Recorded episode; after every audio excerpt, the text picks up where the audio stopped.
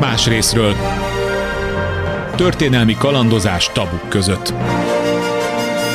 Rózsa Péter műsora.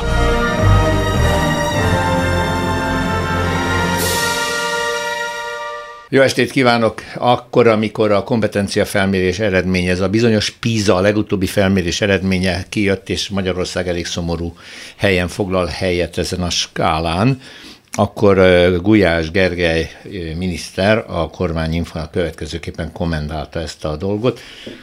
Azt mondja, idézem pontosan, hogy ott, ahol a cigány gyermekek száma nagyon magas, ezek a problémák sokkal erősebben jelentkeznek, már hogy szövegértés és olvasási problémák. Lehet, hogy ez a mondat így önmagában igaz, de egy felelős kormánytag ennyiben nem intézhetné el ezt a dolgot, és egyáltalán, mintha tükrözné a kisebbségekkel kapcsolatos kormányzati magatartást ez az egész mondat.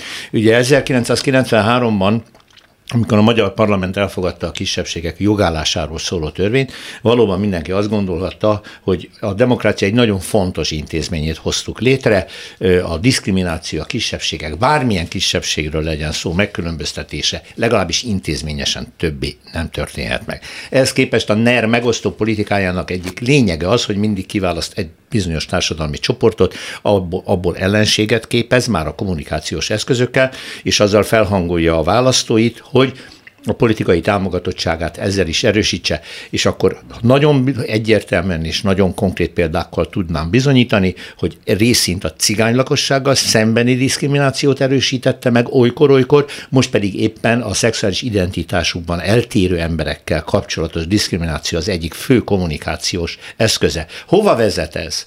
Milyennek a gyökere? Mit lehet ezzel ellen tenni? Erről fogunk beszélgetni a mai műsorban. Más részről. Az első vendég Hegedűs Józsi, zeneszerző, cigányzenész, pedagógus, mit mondjak? Mi a, mi a jó nem titulus? Vagy, nem szerintem. Nem vagy az? Ö, zenész. Ex-tanító, dalszerző. Aha. Az ex-tanító az, ami miatt gondoltuk, hogy elkezdenénk ezt a beszélgetést uh-huh. veled, hogy a te gyerekkori élményeid nem voltak túl jók ebből a szempontból, hiszen azt hiszem vegyes iskolába jártál, ugye? Tehát, nem is csak, hogy vegyes iskolába, hanem nem, nem is voltak cigányok rajtunk kívül ebben a suliban, legalábbis olyan, aki vallotta a roma származását. Uh-huh. Kreolbőrű gyerekek voltak. Igen, és de voltak, akik cigányok tartották magukat, voltak, akik nem, ez azt jelenti? Igazából csak a tesóm meg én voltunk azok, akik vallottan romák voltak. Igen, és ez, de ezt meg is kaptátok. Ezt megkaptuk, uh-huh. igen. Én legalábbis igen. Igen. Most az, hogy ezt hogy élted meg, az egy külön történet lenne, de nem portréműsort akarok csinálni. De az életi pedagógus, hogy ezen tapasztalataid alapján a cigány gyerekeken, hátrányos helyzetben élő cigány gyerekeken próbálj segíteni? Ez egy misszió volt? Azt hiszem, hogy lehet azt mondani, hogy igen. Nem volt bennem tudatos akkor, amikor kitaláltam azt, hogy tanítóképzőbe megyek akkor az volt bennem, hogy én szeretném jobbá tenni a világot, hmm. és, és vállalok belőle egy ekkora szeletet. Vállalok 30 gyereket, és őket a legjobb tudásom szerint jóra és szépre tanítom, és igazából az, hogy én szeretnék roma gyerekek tanítani, utólag evidencia, de valahogy a tanítóképző, nem tudom, második évében valahogy így rájöttem, hogy hát nekem ott a helyem.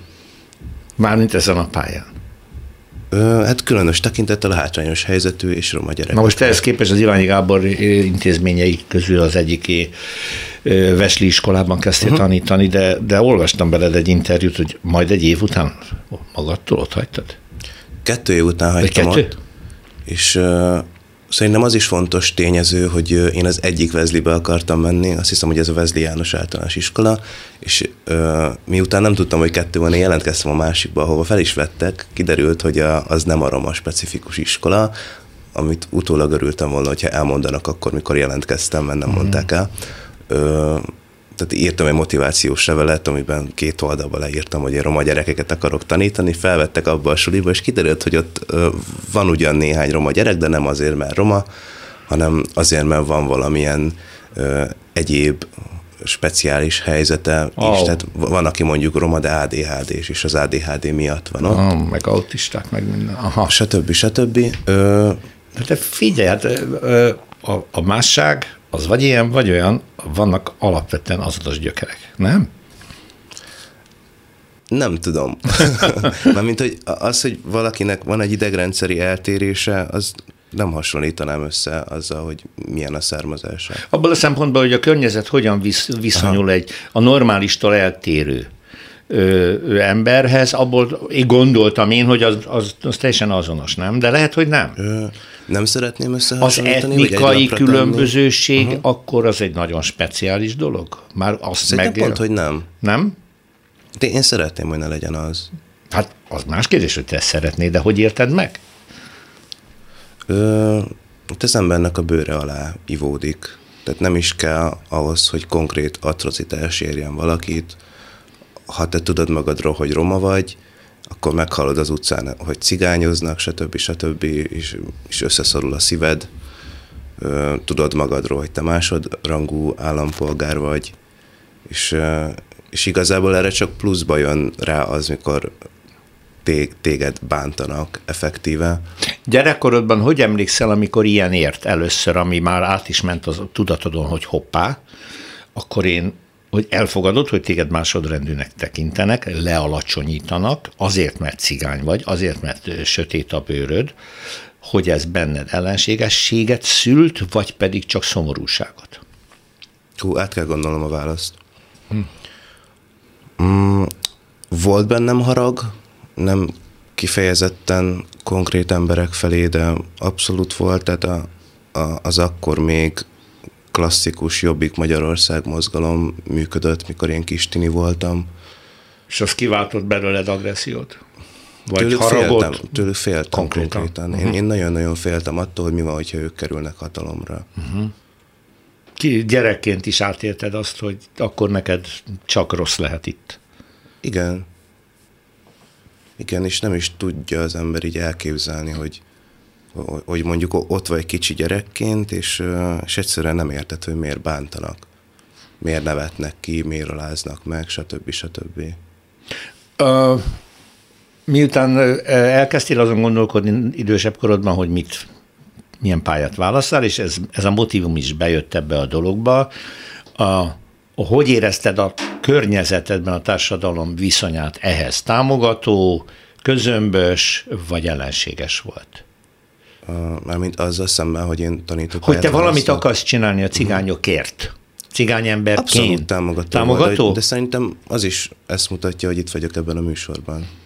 Um, mert felfigyeltünk rád, mert egy tehetségkutató versenyen a dalaiddal felfigyeltek rád, mert újsághír lettél, és azt mondtuk, hogy hú, itt van egy klassz cigán fiú, aki vállalva a cigányságát, annál többet is akar mutatni a világban. Ez egy másik kérdés, hogy te nem speciálisan cigány zenéket játszol, hanem zené, a saját zenédet játszod. Egyébként meg nem akarnál cigány zenét játszani? Szeretem alapvetően, tehát van ott a hegedűm, a, az olád cigány népzenét ezt jobban szeretem, mint a kávéházi hegedűs, bőgős cigányzenét, de van a hegedűm. Mhm, de alapvetően azért a, a, a repertoárod teljesen egyéni, inkább Bereményi Cseh Tamáshoz hasonlítanak, elbeszélő, elbeszélő, balladisztikus, történetmesélő dalaid vannak, amiket magad írsz, magad szerzel. Eldöntötted, hogy marad zenész? Ez lesz most a pálya?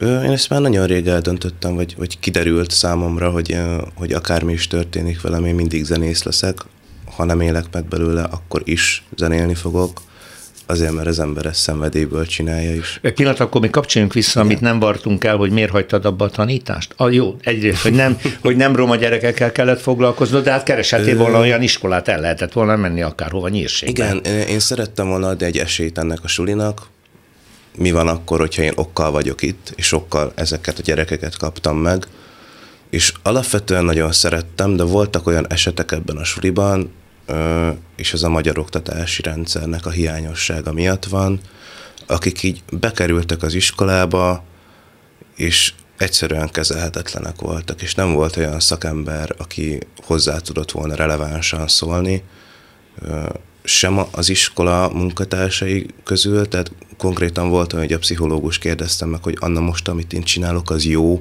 és azt mondta a szakember, hogy hát nem tudom, Józsi. És volt, hogy már bevontuk a családsegítőt, stb. stb., és konkrétan így senki nem tudott kezdeni semmit egy olyan sráccal, a, a, akinek a jelenléte, meg akivel való közös munka engem olyan mértékben megviselt, hogy volt, hogy dolgozni nem tudtam bemenni. Uh-huh. Ö, és igazából emiatt döntöttem el, hogy, hogy abból a suliból el kell, hogy menjek, tehát egyszerűen ki voltam merülve teljesen.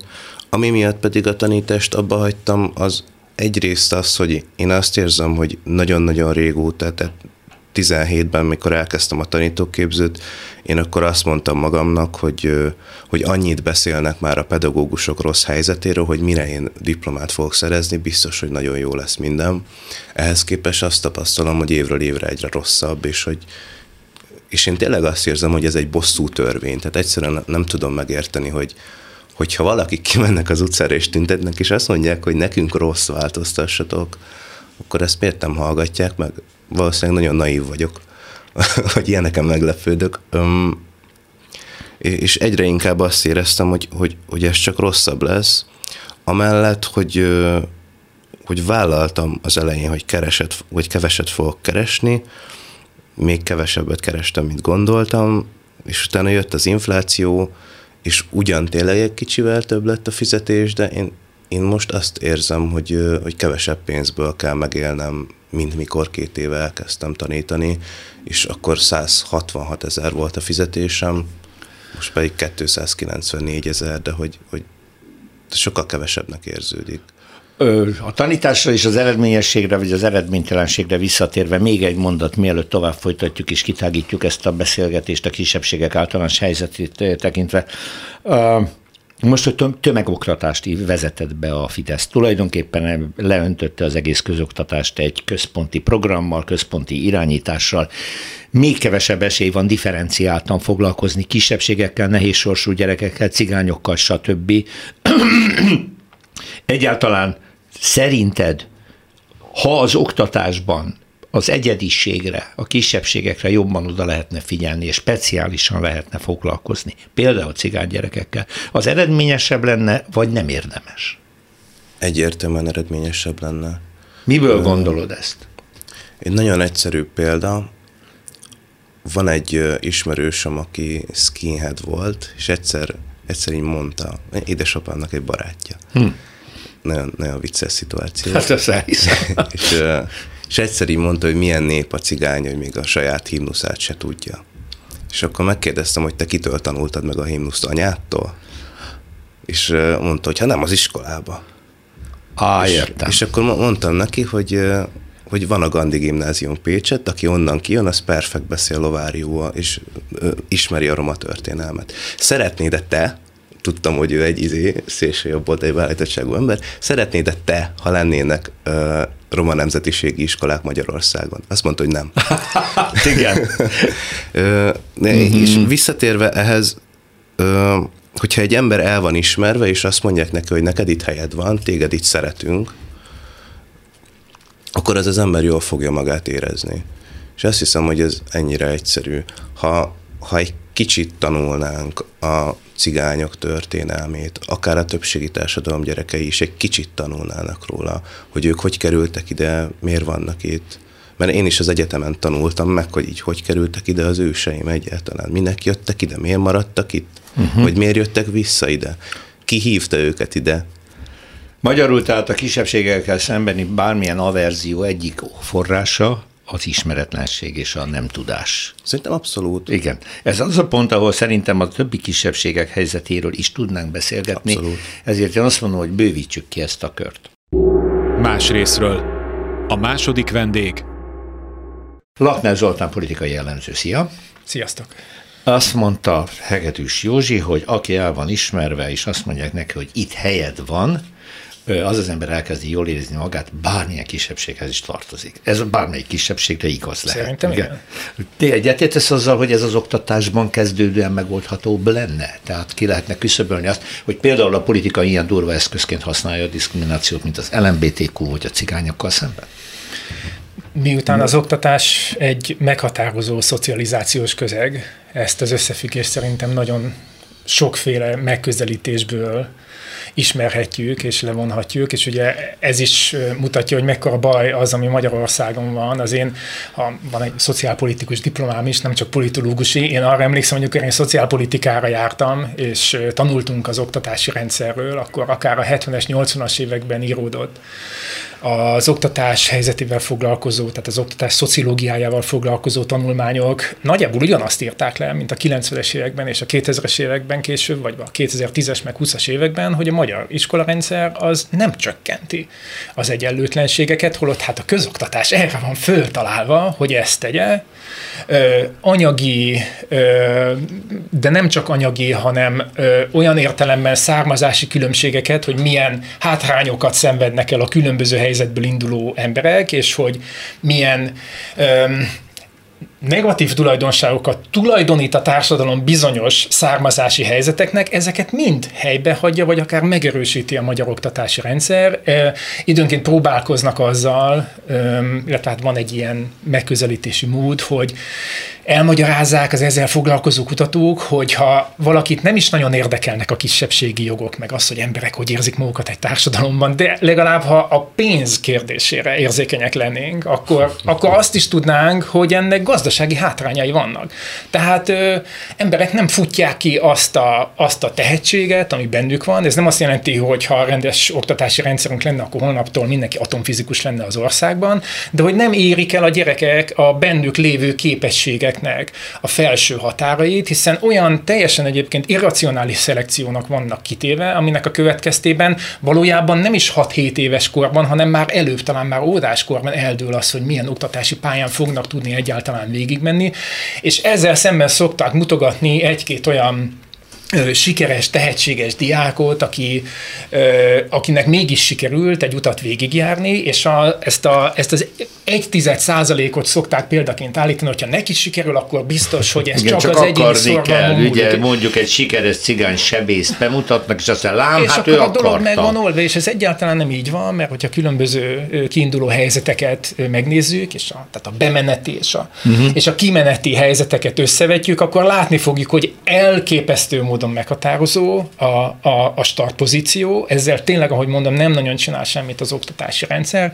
Tehát e, ebből adódóan van egy csomó tehetségbeli és ilyen értelemben vett pénzbeli veszteség is, de másfelől ugye az is van, és tulajdonképpen ennek is van, én igazán akarok csak közgazdasági érveket hozni, de szerintem önértéke is van annak, hogy egy társadalomban lehet-e méltó életet élni, és hogy mit gondolnak egy társadalomban arról, hogy mi az, hogy emberi méltóság, hogy hogyan lehet az emberi méltóság elvárásainak megfelelő életet élni, és én például ezért nem szeretem azokat a fajta politikai vitákat, amikor mondjuk most a, a különböző LMBTQ, a különböző betűire szabott ellenkampányok zajlanak, és sokan mondják azt, hogy hát ez egy ilyen gumicson, meg figyelemelterelés. Szerintem nem. Tehát az, hogy az emberi méltóság megélhető egy társadalomban vagy sem, hát erre nekem nem mondja senki azt, hogy ez egy, ez egy mellékkérdés. Ha nincs emberi méltóság, akkor ott, ö, akkor ott elfolytások lesznek, akkor ott mentális betegségek lesznek, a emberek egyszer rosszul fogják magukat érezni, kevésbé tudnak beilleszkedni, nem is akarják, hogy ők beilleszkedjenek. Ennek elképesztő mennyiségű negatív következménye van. Ez egy alapvető kérdés, amiről lehetne akár értelmes vitákat is folytatni, de hát amiről ti is beszélgettetek, beszélgettetek itt az előbb, az azért azt mutatja, hogy minthogyha inkább az lenne a stratégia, ha van stratégia, hogy hogyan lehet hát kívül tartani azokat, akiket valakik, a többség, vagy akik a többség fogalmát definiálják, nem akarják beengedni abba, amit politikai közösségnek, nemzetnek ö, nevezünk. Én ezért idéztem Gulyás Gergelynek a pofátlan mondatát, mert ugye ebben benne van az. Hát kényelmes, ha mutogatni lehet hogy ott, ahol cigány száma nagyon magas, ezek hát a problémák sokkal. Hogyan? Ez az ő dolguk. Hát gyere egy kicsit közelebb a mikrofon. Ez az ő dolguk. Már hogy a kiknek a dolga? Hát Magyarország kormányának a dolga az, hogy így mindent megtegyen 13 év után egyszerűen így hihetetlen, hogy másra mutogatnak. Um, nagyon bonyolult azért ez a kérdés. Én kicsit szem, nem szembeszállok, csak felteszem azt a Hogyan? kérdést, hogy uh-huh. valóban az oktatáson kell ezt számon kérnünk, hát az azért az egy gyerekek az iskolába egy családból mennek be, meg egy adott társadalmi környezetből, ahol erős a diszkrimináció, ahol erős a megkülönböztetés, ahol erős mondjuk a cigány ellenesség, a kisebbség ellenesség, a, a, a, a, ahol homofóbia uralkodik egy családban, és akkor bemegy az iskolába, ahol a mosolygós talánnéni elmagyarázza neki, hogy miért kell szeretni azt a fiút, aki egyébként lánynak költözött, között miért kell szeretni azt a fiút, aki uh-huh. egyébként meg cigány, és a különben is ő, ő egy másodrendű ember, meg csak lopni fog. Most nagyon karikíroztam a dolgot, hogy küzdjön meg egy oktatás azzal a társadalmi előítéletességgel, ami nagyon erős Magyarországon? Józsi, te megpróbáltad tanítani. Tehát én nem gondolom azt, hogy ez csak az, tehát az, az, az, hogy az oktatásban ez a helyzet, és Gulyás Gergely ezt tudja mondani, az egy tünete annak, hogy hmm. ők elmulasztják a, a roma integrációt, amire különben rengeteg pénz van, ami szerintem mafiózók zsebébe folyik. Erre van, van pénz? Tessék? Erre rengeteg pénz van? Szerintem van, én legalábbis... Arra van pénz, amire a kormány akar egyébként. Most ez eszembe jutott, hogy amikor először volt a Magyarország kormánya, e- e- Magyarország töltötte be az EU elnöki pozícióját, akkor a magyar kormány Orbán Viktor egy roma Igen. integrációs programot készített, ami ünnepelt Európa, hogy milyen nagyszerű, és ebből az igaz világon semmi nem valósult meg Magyarországon. Persze, hát az iskola rendszer nyilván annak a társadalomnak a terméke. Bizony, amiben, és benne a tanárokkal. Amiben élünk, de szóval ugye itt is az a kérdés, hogy mi a, mi a politikának a célja. Tehát lehet az egy politikai cél, hogy megnézem, milyen előítéletek vannak a társadalomban, azokat igyekszem meglovagolni, föntartani, elmélyíteni, megerősíteni. Ez zajlik. És akkor azt mondjuk az embereknek, amit ilyen értelemben hallani szeretnének, és akkor ezzel lehet szavazatokat szerezni. Ennek lesz mindenféle következménye, ugye az lesz a következménye, hogy egy ország nem tudja kifutni a saját erőforrásait, mivel ezt nem tudja megtenni, ebből adódóan az X vagy Y vagy Z egymást követő kormány egy ponton rá fog jönni arra, hogy hát nincs is neki annyi pénze, már olyan értelemben persze bármire költe, de hogy, de hogy valójában nem tudja kitágítani az erőforrásait, tehát úgy tud politikai erőforrás nyerni, hogy újra és újra megerősíti ezeket az előítéleteket. És akkor kialakul egy ördögi kör, szerintem Magyarország ebben van, amiben mindig mindenre az lesz a válasz, hogy hogyan tudjuk az előítéleteket megerősíteni, éppen hozzákötni valamilyen, valamilyen aktuális politikai szituációhoz, amilyen volt a menekült hullám 2015-ben, vagy valami ősibb, mélyebb ö, ö, el nem fogadáshoz, amilyen a magyarországi rasszizmus, vagy, egy, vagy ahhoz, amit most látunk, hogy hogy hogyan lehet a, a nem tudom, melegek, meg transzellenes politikát csinálni, vagy hogyan lehet ezeket összegyűrni. És azért azt is nagyon fontosnak tartom, és azért jó, hogy itt a beszélgetésben, bár egy más, más összefüggésben előjött, hogy, hogy hát nem csak roma gyerekek vannak hátrányos helyzetben az iskolai rendszerben, hogy mondtad, az ADHD-sok, a, autisták, a, a, a Aspergeres gyerekek, és azért ez, ugye, ez sokszor e, nem, nem roma probléma, hanem szegény probléma, de aki nem szegény, annak is lehetnek mentális problémái, és azért ott az van, ott már, tehát nagyon is jelentős az, hogy, hogy mit akar csinálni ezzel egy politikai vezetés. Szóval egy olyan országban élünk, oda akartam kiukadni, ahol, ahol iskolarendőröket és nem iskolapszichológusokat toboroznak ahol szociális munkás nincs nagyon az, az iskola rendszerben, vagy legalábbis nagyon, nagyon távol van tőle, és nehezen elérhető, Hát azért ez egy világos üzenet, hogy, hogy mi, az, amit, mi az, amit szeretnénk. Én nem hiszem, hogy ez olyan értelemben lenne politikai kérdés, hogy, hogy a, mert a, az, hogyha azt mondjuk a szülőknek holnaptól, hogy nincs szegregált oktatás, ami baromi jó lenne, az ki fog váltani, hogy mondjam, politikai típusú tiltakozásokat, hogy mondjam, ennek a politikai kockázatát képes vagyok megérteni. Nem vagyok hajlandó elfogadni, de képes vagyok megérteni, hogy, hogy egy kormány mitől ijed meg, hogy úristen, én döntéshozóként mekkora kockázatot vállalok. Most az, hogy lenne száz darabbal, száz, százzal több iskola pszichológusi hely, amitől a gyerekeknek a, a mentális zavarai, vagy a, vagy a, nem tudom, a közösségi médiában elszenvedett abúzusai zavarai könnyebben fölismerhetőek lennének, vagy az étkezési zavaraik, vagy az önbántalmazásuk, vagy egy csomó minden könnyebben fölismerhető lenne, ez milyen politikai kockázatot okozna őszintén? Szóval ez csak azon múlik, hogy, hogy ezekre a problémákra van-e egyáltalán bármiféle érzékenység, van-e egyáltalán bármiféle hajlandóság, és szerintem itt van létjogosultsága annak, amiről itt beszélgetni próbálsz velünk, hogy, hogy, hogy hát igen, valahogy ez a, ez a másság olyan általánosan nagyon, nagyon nehezen kezelhető, és, és az iskola rendszer sajnos ma pont arra van szerintem bizonyos értelemben beidomítva, hogy hogyan lehet egy ilyen, egy ilyen megrajzolt, elvárt, egy ilyen tömbszerű egy ilyen dobozszerűbe, dobozszerű alakzatba bele hasogatni a különböző, nagyon eltérő élethelyzettel bíró, és nagyon eltérő személyiséggel bíró gyerekeket, valahogy bele tuszkolják ebbe a dobozba, és természetesen ugye nyilván nem az egyes tanárokon lehet ezt olyan értelemben számon kérni, hogy hát ugye ha nincs pedagógiai asszisztens, ha nincs iskolapszichológus, ha nincs szociális munkás, ha nincsenek olyan skilljei a tanárnak, amit ő megtanul, ha nincs olyan fizetése, amiért ezt érdemes lenne végigcsinálni, csinálni, amitől ő motivált lenne, mert neki is meg kell élnie, akkor természetesen ő tényleg azt éli meg, hogy eszköztelenül áll ott, és neki az a legkényelmesebb, hogyha, hogyha a problémás gyerekek azok valahol eltűnnek ebben a rendszerben, nem kell vele, velük találkoznia sem, és ilyen értelemben nem kell velük foglalkoznia sem, miközben meg hát ezek a gyerekek léteznek. És akkor itt tényleg az a kérdés, hogy kit tekintünk a közösség részének, a társadalom részének, a nemzet részének. A, a megengedett, bocsánat, csak két, két dolog zakadt el a fejemben, mióta tudtam, hogy erről beszélünk. Egyrészt a uh, Ferges Zsuzsának volt egy, volt egy, hát régi, hát nem tudom, talán van az már, tehát NER előtti, azt akarom mondani, NER előtti szövege, amiben, amiben arról írt a Zsuzsa, hogy hát egy olyan országban, ahol sem a sem a, sem a múltról, sem a, a, nem tudom, az ideológiai viszonyokról nem lehet épkézláb vitát folytatni, ahol ennyire gyilkos módon érvényesül a polarizáció, ott hogyan várhatnánk el azt, hogy integratív szociálpolitikák létezzenek. Hiszen nagyon könnyű az újraelosztási vitákat azzal elintézni, hogy én nem adok neked pénzt, mert te, téged valamiért nem tekintelek a nemzet részének. E, ez számomra akkor megvilágosító erejű volt, hogy hogyan kapcsolódik össze ez a két logika.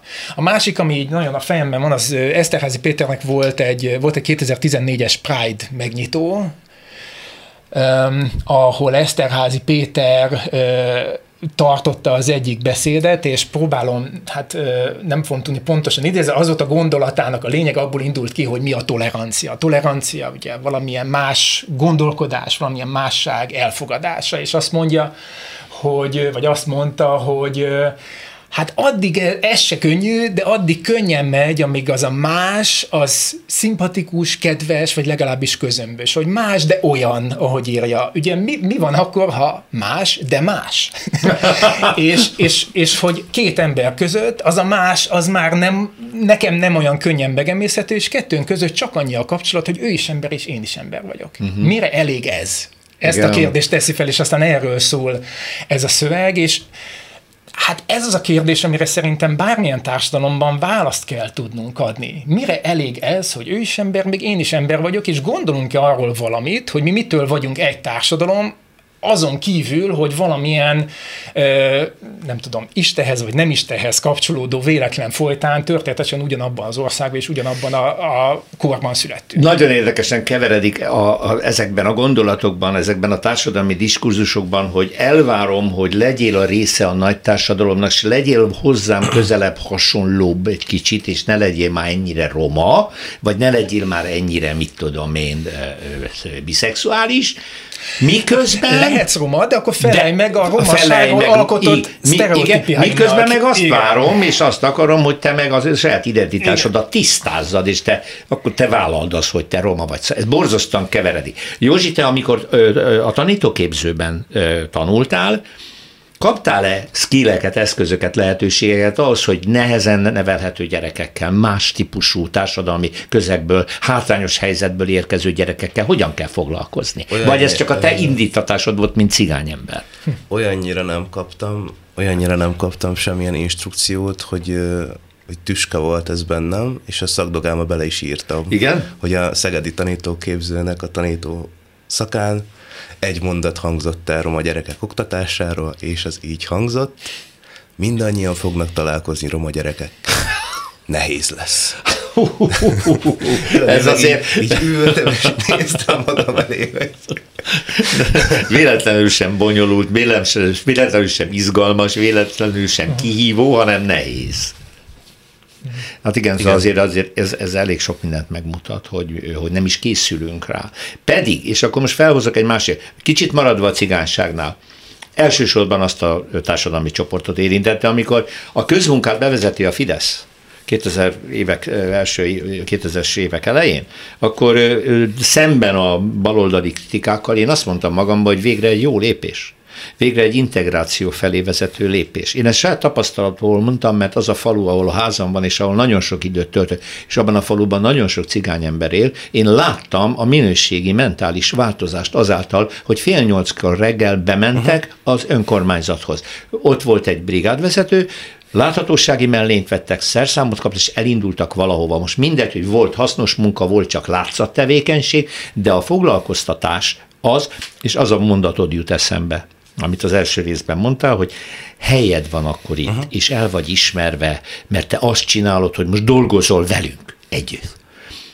Elkezdtek tiszta ruhába járni, és az egész viszonyuk a világhoz megváltozott, és jól érezték magad. Megállt ez a program. De Zoli, szerinted miért? Egyébként, mert annyira kézenfekvő, hogy ez csak pozitív eredményt hozott van, ahogy te mondtad az elején, akár gazdaságilag is. Nem akarta tovább fejleszteni a Fidesz ezt a részt.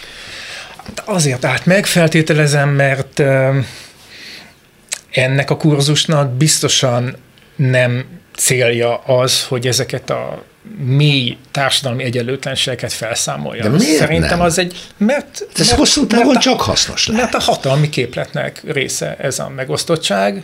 Aha. Szerintem az iskolarendszer azért olyanabb még, mint amilyen eddig is volt, mert egy tudatos társadalompolitika, a társadalmi mobilitás blokkolása, tehát egymástól elszeparált társadalmi csoportok fölött azoknak a, az elválasztásával sokkal könnyebb kialakítani olyan elosztási, illetve propagandisztikus politikákat, amelyek ezeknek a különböző szegmenseknek szólnak, megakadályozzák azt, hogy ezek együtt tudjanak egymással működni, és megakadályozzák azt, hogy szétcsúszson az a politikai bázis, ami a rezsimet fenntartja. Ugye ma ott tartunk már, hogy a legrosszabb helyzetben lévő emberek támogatják a legnagyobb Na ezt akartam mondani, hogy a politikai rendszer.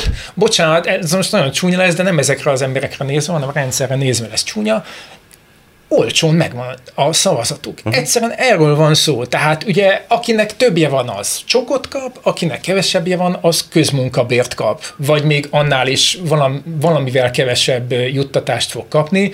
Hogyha elkezdenek ezek az emberek mobilizálódni, hogyha olyan értelemben lesz perspektíva előttük, hogy egész más élethelyzetekbe is át tudnak jutni, akkor nem lesz ilyen könnyen megszerezhető a szavazatuk, nem lehet annyira lekorlátozni a világról való érzékelésüket, hogy könnyen át lehessen hatolni ezen ezen ö, ö, ö, a propaganda üzenetekkel, sokkal drágább lesz ilyen értelemben az újraelosztási politika, és igen, persze, hát én is erre céloztam, amire most el, hogy hosszabb távon, egy nemzedéknyi idő alatt egyébként ebből az egész ország hasznot húz, na de hát egy olyan politika, ami a, ugye a pillanat uralásának a, a, a, az eszméjét követi, ez nem, nem, nem fogja nagyon érdekelni, a, úgy van vele, hogyha ma föntartja a hatalmi képletet egyféle módszer, akkor majd holnap egy másféle évevel, és aztán azután egy harmadik fél évvel, vagy lehet, hogy mindig ugyanazzal fogja föntartani, de nem ilyen távlatokban gondolkozik. Ez talán azért is lényeges, mert a miniszterelnök óránként tart egy hatalmas globális politikai vízióról szóló beszédet, de hogy közben meg szerintem ennyire földhöz ragadt valójában a hatalomgyakorlás, és a, szóval én nagyon sok rosszat el tudok mondani korábbi kormányzatokról, én ezt a fajta tudatosságot a társadalmi mobilitás leblokkolásában nem tapasztaltam korábban. Sok bénázás volt, sok hülyeség volt, sok meg nem valósult program volt, de hogy direkt ezt csinálják, szerintem ez mindenképpen a sajátja ennek a rendszernek. Marad az önerő, marad az, hogy egy társadalmi csoport önmaga megpróbál felemelkedni, marad az, hogy a cigányságnak kellene valamit tennie, marad az, hogy az egyházaknak kéne valamit tennie. Ugye Kerti Szákosnak volt egy nagyon-nagyon jó gondolata arról, hogy láma, hogy az amerikai feketék a saját vallásuk, saját egyházi életük megteremtésével egy integrációt értek el, és egy társadalmi erővé váltak, ez nagyon hiányzik a magyar cigányság számára ezt sem az egyházak nem kínálják fel, sem a cigányság soraiból kiemelkedő értelmiségiek nem tudják megvalósítani. Lehet, hogy Józsi ebben nem ért egyet, de én Kerti Szákos. Igen? Uh-huh. Mert ez hiányzik ez a dolog. látom. Mert míg más, míg más társadalmi csoportok, kisebbségiek valamilyen módon tudják az érdekeiket védeni, képviselni, lehet, hogy a Pride nagyon sok embert idegesít, de mégiscsak megmutatja azt, hogy nem nagyon tűrjük, hogy minket lenézzetek, gúnyolódjatok, velünk politikai ellenpropagandát csináljatok, stb. stb. Addig a cigányok ilyenre nem képesek.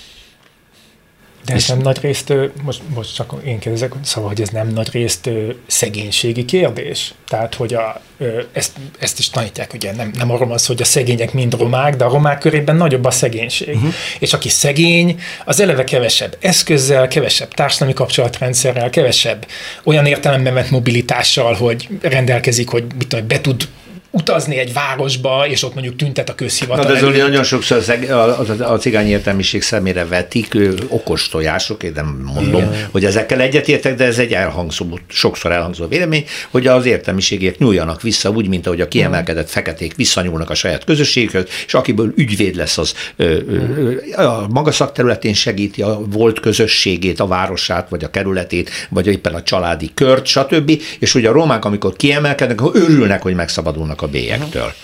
És mert egy bélyeg. Ja, mert hogy egy... Hát, mert egy bélyeg. és uh, hát így, így így körbe, igen. Pont, pont ez jutott eszembe, miközben beszéltél, hogy hogy bár én nem érzem úgy, hogy, hogy meg szeretném tagadni a származásomat, nekem is voltak olyan pillanatok, hogy így milyen jó lenne így elengedni ezt az egészet. Az, azért, mert rengeteget küzdik az ember. És és én, én, teljesen valid, én teljesen validnak érzem azt a hozzáállást, bár nagyon szomorú, hogy mondjuk egy roma ember eljut odáig, hogy ügyvéd legyen, és azt mondja, hogy nekem ebből most már elegem van, én megdolgoztam, én nem kérek több megkülönböztetést. Tehát ismerek olyan roma lányt, aki megváltoztatta a vezetéknevét hmm. rostásról, hogy ne érjék hátrányok a munkájában, mint jogász. Uh-huh. Ö, Emellett nagyon jó lenne, hogyha itt lenne Olák Norbi képzőművész barátom, mert neki nagyon jó gondolatai vannak erről. Én azt látom, nemrég voltam egy roma holokausz megemlékezésen, és ott az a, az a nagyon-nagyon kevés ember, mondjuk száz ember, aki a budapesti roma értelmiség lehet, ott többen is nehezményezték azt, hogy, hogy hol vannak a romák, hol vannak a tömegek, és, és még mondta is az egyik ismerősem, hogy, hogy meg fogja hirdetni, hogy kisgrofó koncert lesz, és akkor majd ide jönnek, és titokban majd a kisgrofó fog nekik beszélni a roma holokausztról. Mert hogy valahogy be kell őket vonzani, és ő, ő akkor haragudott a roma közösségekre, én annyit kérdeztem tőle, hogy, hogy ki a hibás ezért. Hm. Mert hogy szerintem ezért például az oktatás a hibás, hogy, hogy miért nem tudják a romák, hogy van roma holokauszt, mert én egyetemista koromban tudtam meg. Uh-huh. És előtte senki nem mondta, hogy ilyen uh-huh. volt. És mikor elkezdtem anyámmal beszélni erről, hogy de hát van ilyen, akkor mondta, hogy hát igen, a dédinek is a bátyját, vagy nem tudom kiét ott lőtték le. De, de valahogy nem jutott el hozzám ez az információ. Ezt már érintetted az elején, hogy te ő, egyetemistaként ismerted meg a cigányság történelméből uh-huh. azt, hogy miért is jöttek Európába, honnan jövünk, kik vagyunk, hogy ö, igen, hogyha ez az identitás erősödik, persze ettől egy többségi társadalom meg azért fél, mert akkor azt mondja, hogy fú, hát ezek ilyen barom öntudatos, önálló, nacionális na, na, de, majd. Na de ez megint ahhoz kapcsolódik vissza, hogy mit gondolunk arról, hogy mi mitől vagyunk egy társadalom, gondoljuk-e azt. Tehát ha én itt élek Magyarországon, és magyar állampolgár vagyok, akkor azt gondolom, a holokausztról például, hogy abban magyar embereket, akik történetesen lehettek zsidók, romák, vagy éppen lehettek melegek is. Én egyébként egy amsterdami utazáson tudtam meg, hogy volt LMBT holokausz, vagy hogy homoszexuálisokat is elvittek, ott ugye van egy hatalmas rózsaszín háromszög az egyik, az egyik csatornán, ugye ezt ugyanúgy nem tanulja senki, tehát ezek uh-huh. ugyanúgy magyar emberek voltak, miért is ne lehetne ez a magyar oktatásnak a része, hogy legyen egy keretes szöveg a történelem tankönyvben, amelyik megemlíti számokkal, eseményekkel, történetekkel, azért ö, útján is ez föl van dolgozva, tehát sajnos eléggé átélhető módon ez átadható, hát ez nem a mi saját történelmünk. Az, hogy mi történik a nemzetiségekkel, hogy mi történik a különböző társadalmi csoportokkal Magyarországon, ez, ez nem volna az, most nem, is mennék olyan messzire, hogy ne adj Isten a történelem nem csak arról szól, hogy milyen csatákat vívtak, hanem arról is szól, hogy mi történt a, nem tudom, a, éppen a csatamedvő mögötti hátországban, és hogy nem csak nagy okos döntéshozó férfiak voltak, hanem mondjuk a nők hogy cipelték a vállukon közben a, a, a mindent, a gyáripartól a háztartásig, szerintem ez se nagyon van elmesélve, ez nem ennek az országnak a történelme? Kinek fájna, hogyha erről beszélnénk? Azért, mert engedjük a politikát játszani ezzel a történettel, hogy a politikusok mindig elő tudnak húzni egy kártyát. Ha kell, akkor zsidókártya, ha kell, akkor cigánykártya, ha kell, szegénykártya, és akkor hát sorolhatnám, ha jó, kell, igen. akkor LMBTQ hát- kártya, és azt mondom, hogy tudom, hogy hogyan tudom mozgatni a hmm. társadalmat, mert mondjuk a többség nem szereti a, a, a, a homoszexuálisokat, akkor most felhangolom egy kicsit a többséget, és azt fogják mondani, hogy milyen rendes kormány ez, mert bizony megmondja, hogy mi a tuti. Hát persze, ugye részben erről szól szerintem a Pride is, tehát hogy, hogy van egy csoport, amelyik a saját kezébe veszi a, a róla szóló narratív alakítás. Lehet, hogy egy roma Pride-ot kéne egyébként csinálni, ilyen szempontból a romák oda mennek, és, és, és büszkén elmondják, hogy ők kicsodák és milyenek, mert abban van igazság ennek a felvetésnek, szerintem, szerintem itt azért sok minden elhangzott abból, amit mondtál, hogy igen, az értelmiség felelős, de hát egy nagyon vékony karéteg ez a roma értelmiség. Ci. És amelyik ugye megéli bélyekként, egyszerűen valószínűleg, hát, valószínűleg tényleg könnyebb elrugaszkodni ettől a, ettől a helyzettől, mint hogy ezt a kilátástalannak tűnő küzdelmet lefolytatni. De annyiból van igazsága a te felvetésednek is, hogy persze olyan polgárjogi mozgalmi sikerről nem tudunk a világ történelemben, ami ne abból indult volna ki, hogy tehát Rosa Parks leült azon a buszon. Szóval, hogy, uh-huh. hogy nem ajándékba adják sohasem a jogokat, és ez egyébként nem csak, nem csak kisebbségi jogokra, hanem akár többségi jogokra is vonatkozik, tehát nem tudom, a munkás mozgalom is azért valahogyan lett. Tehát nem egyszer csak oda ajándékozták a, a választójogot a, a munkásoknak. Magyarul, tehát, hogy valamilyen aktivitás hát nélkül igen, nem szóval, nagyon lehet hogy, kitörni hogy ebből a dologból. Van, amire szükség van, és igen, ez, ez konfliktussal jár, igen, ez politizálással jár, mert ez a fajta szervezet önmagunk képviselete, hát ez megfelel a, a, a politika definíciójának, ettől még nem kell pártot alapítani, bár lehet, hogy egy ponton kell, nem tudom, de vannak ennek különböző módjai, hogy hogyan lehet ezt becsatornázni. Persze, valamilyen értelemben meg kell fogalmaznia egy közösségnek saját magának, hogy, hogy ő mitől érzi magát közösségnek. Nyilván ez egy első és fontos, fontos lépés, és aztán pedig meg kell fogalmaznia a saját érdekeit, és meg kell próbálnia megtalálni az eszközöket. Én mondom, szerintem ez a mostani rezsim, ez kifejezetten arra törekszik, hogy a csirájában elfolytsa ezeket a próbálkozásokat, hogy mennyire vannak próbálkozások, ezt talán én nehezebben tudom megítélni, a, a romák ügyében, de az a benyomásom amúgy, hogy bizonyos értem olyan dologban most számon kérve a romákon, ami nekem úgy tűnik, hogy a nem roma részének se nagyon megy a magyar társadalomnak. Szóval, hogy én nem látok mondjuk egy virulens szakszervezeti mozgalmat, amelyik a, amelyik a nem tudom, munkavállalói jogokat olyan erővel képviselné, hogy, hogy fú, a kormány fél percenként tárgyalásra van szorítva. Tehát ha azt mondtuk, hogy a, az iskola rendszer a társadalom terméke, hát akkor úgy tűnik, hogy ezek az érdek képviseleti skillek, vagy ezeknek a hiánya, ez ugyanúgy egy társadalmi termék, tehát i- ilyen értelemben is ó- ó- óvakodnék a megbélyegzéstől, hogy ti viszont miért nem csináljátok, még ki csinálja egyébként. Jó lenne, minél többen csinálnák a magyar társadalomban ezt. Nagyon furcsa korban élünk, ugye a, a, a, a fejlett nyugati társadalmak, a liberális fejlett nyugati társadalmakban felütötte fejét egy, egy, egy nagyon furcsa jelenség, az emberi jogok így mondják, túlhajtásával olyan mozgalmak jönnek létre, amelyek elkezdenek értékromboló tevékenységet folytatni, túlhangsúlyozva bizonyos jogokat, a kisebbség mintha a többség fölé emelkedne. Ezt tudom, hogy közhely, de ugye a MeToo mozgalomtól kezdve az, ami történik a cancel mozgalmakkal, stb., azt mutatják, hogy ez egy, ez egy a társadalom eddigi egyensúlyi működését felbomló, felbontó dologról van szó. A magyar kormány nagyon ügyesen erre hivatkozva folytatja a diszkriminatív politikáját, holott nálunk még inkább középkori viszonyok vannak, tehát nagyon messzi vagyunk attól, hogy attól kelljen félni, beszélnünk, hogy az emberi jogokra való hivatkozással a társadalom norma rendszerét föloldjuk, vagy támadjuk. Tehát e, ez egy, ez egy, ez egy csapdahelyzet, és talán a bénultságot, amiről most Lakner hmm. Zoltán beszélt, hogy Az érdekképviselet nem nagyon tud mivel kapaszkodni, mert rögtön kap egy pofont attól, hogy lám, nézd meg, hogy ott már szobrokat rombolnak, lám, nézd meg már ott, hogy mi, mi három WC-t kell fölállítani, mert van a, van a gender, stb., és az mennyire abnormális, felbomlik a hagyományos család, ezek mind igazak, így ő magukban, de azonban az összefüggésben, amiben ti beszéltek most a kisebbség, különböző kisebbségek helyzetét, Magyarországra nem igazak. Na, de ez lebénít minden mozgalmat.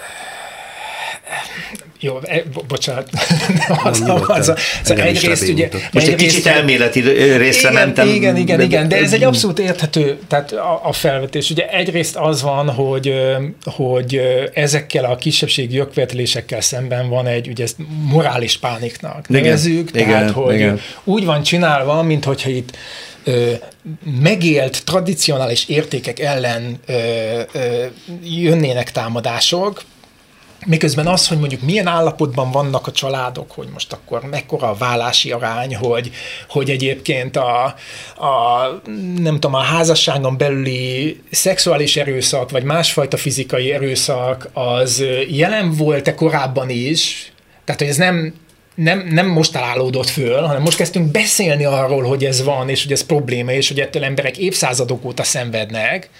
Tehát, hogy ezek az intézmények lehet, hogy néha egy-egy felülvizsgálatot megérnek, vagy hogy is mondjam, és az, hogy hogyan állnak be új értékegyensúlyok, az szerintem mindig vitában zajlik le. Ezekről mi a történelem során tanulunk, tehát nem tudom, a római birodalom felbomlása borzasztó régen volt, de hát az, amit ilyen, ilyen nagyon, nagyon kínos hanyatlásként éltek akkor meg, hát bizonyos értelemben az is értékvitákat jelentett, ahogyan nem tudom, a kereszténység felvétele is bizonyos értelemben egy értékváltáson keresztül zajlott le kicsit máshogy zajlottak a viták az én történelmi ismereteim alapján. Tehát, hogy bizonyos értelemben talán még érdekesnek is mondható, hogy egy ilyen korszakban élünk, amikor, uh-huh. amikor ezekben az értékvitákban részt vehetünk, és persze hát nagyon fontos az, hogy ki és hogyan tudja megfogalmazni a saját nézeteit ezekben az ügyekben. És bocsánat, a másik dolog, igen, a cancel culture sok hülyeség van, szóval tényleg szerintem se kéne betiltani 200 éves irodalmi műveket, hanem inkább el kéne magyarázni a kontextust, hogy mi miért van benne. Én ezzel milyen egyetértek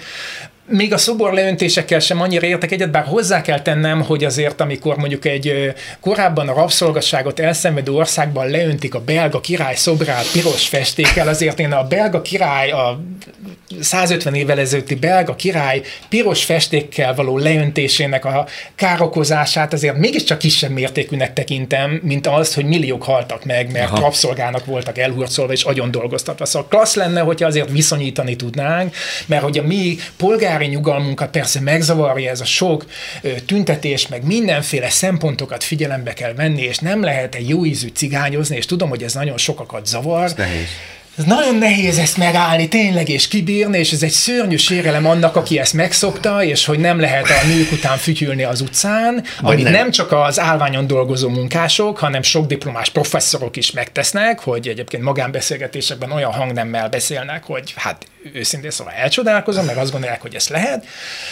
Hát ez azért mégiscsak egy kisebb sérelem annál, mint hogy milyen fizikai vagy pszichés abuzusokat kellett, vagy kell akár ma megélniük embereknek. Szóval tényleg jó lenne, hogyha valahogy ez De a... valahogy egyensúlyt kellene teremteni hát ebben, igen, mert a mi ilyen mozgalmár módon jön a elő. A mértékét talán egymás mellé tudnánk Igen, tenni.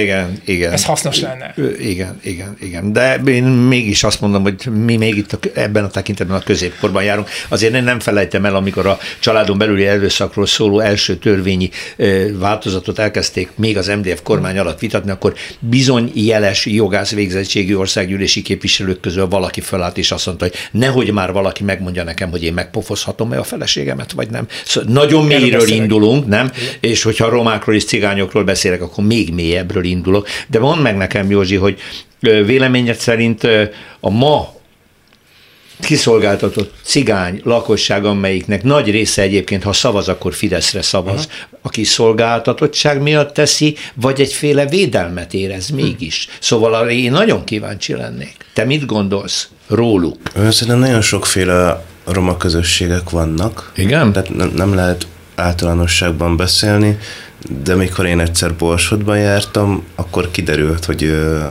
hogy nem csak egy mese az, hogy van szavazatvásárlás, hm. hanem ott tényleg nevetgélve beszéltek arról, hogy valamelyik cigányasszony még alkudozott is, hogy ő hoz 30 embert ennyi meg ennyi pénzért. De, de szerintem amiket soroltál, az mindig az lehet.